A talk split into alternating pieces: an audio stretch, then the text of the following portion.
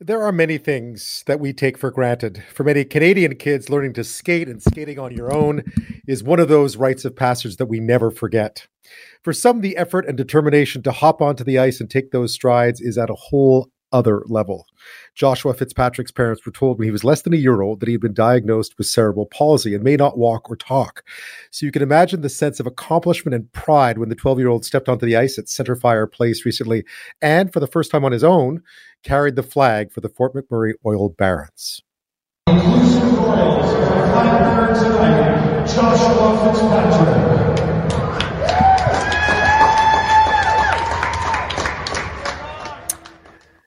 And that sound of Joshua hopping onto that ice, you can picture it. It looked great at the time. I watched it many times, but uh, it was a wonderful moment. So Joshua Fitzpatrick and his mom, Barbara, join us now. I know this is a school night, so thank you so much for staying up late to talk to us. I appreciate it. Welcome to the show. Thank you for having us. Uh, you know, I watched your video. It must have been such a magical moment for uh, what was running through your through your mind when he when he jumped on the ice. Well, you know, it's uh, something he's been working towards for a long time. He's been uh, the stick boy with the Oil Barons for a while. He's been part of the organization since he's been uh, born, pretty much. We've been billets, billets for a long time, 12 years to be exact. And uh, mm-hmm. Joshua has so much determination, and he's um, it was something he wanted to do. He just sit and he'd watch the other kids do it. And this was his third time. The first time mm-hmm. was in his uh, chair. The second time was with a skate aid, and then this time he wanted to do it all on his own. And I actually, yeah. my husband was on standby with his skates in case Joshua fell, but of course he didn't fall because he's he's just so determined, and he was, you know, he knew he knew he could do it. He was ready. Yeah.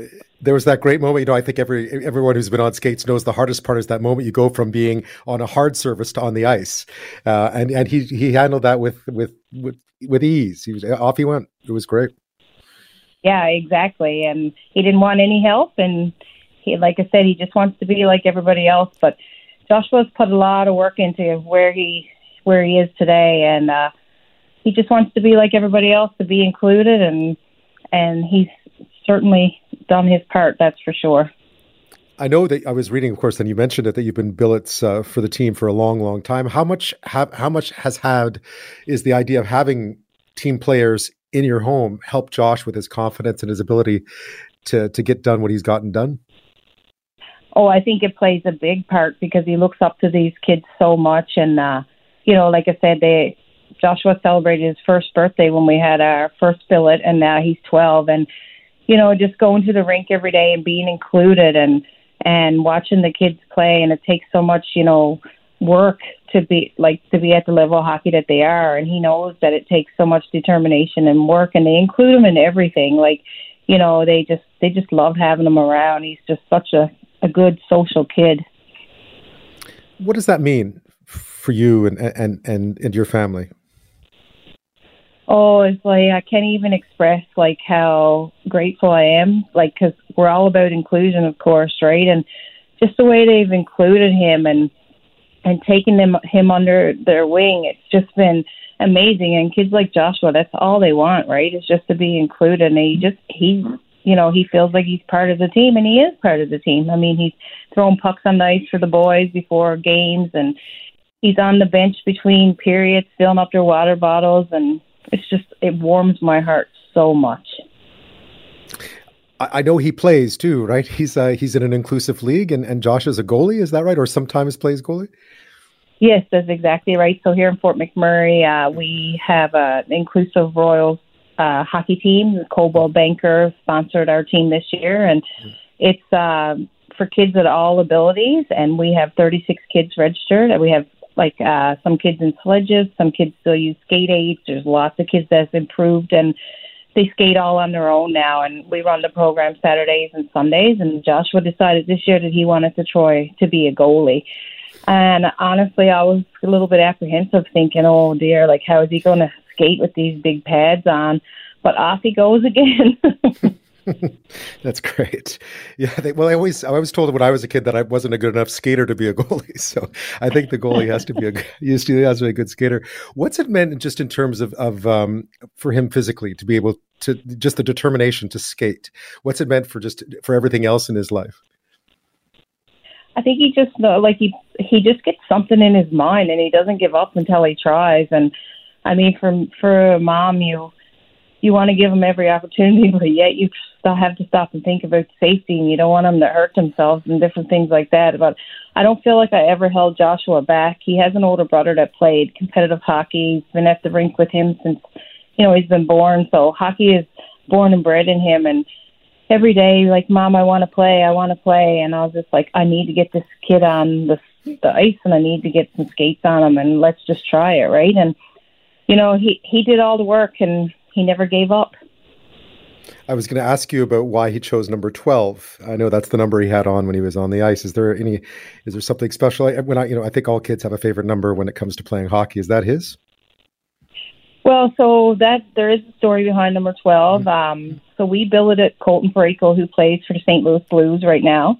Right. Um, Colton uh, played in Alaska on a Div 1 scholarship before he went to St. Louis, and his number was four up there, but I thought it was 12, and Joshua corrected me. But he was number 10 and 12 while he played for the Oil Barons, so Joshua picked number 12 after Colton Parayko yeah. That's that's a great story. And and and does jo- Joshua have a favorite player? Does he have a? I, I thought he might like a goalie now if he's decided to try and be a goalie. But I was wondering if he had a favorite player in the NHL. You want to tell him who your favorite player is? Colton Parayko. oh, there you go, number two. Well, he used to be number twelve. That's great. And well, you and you do you still? Does he keep in touch at all, Colton? Is he still? Do you ever hear from him? Do we still talk to Colton? Well, it's been a while. It's been yeah. a while, but when they won the Stanley Cup in 2019, Colton invited us to the Stanley Cup party in St. Albert, and we got to go there. And we haven't. We went to to St. Louis in just before COVID, and we got to go see a game in St. Louis and stuff. So yeah, we keep in contact quite a bit.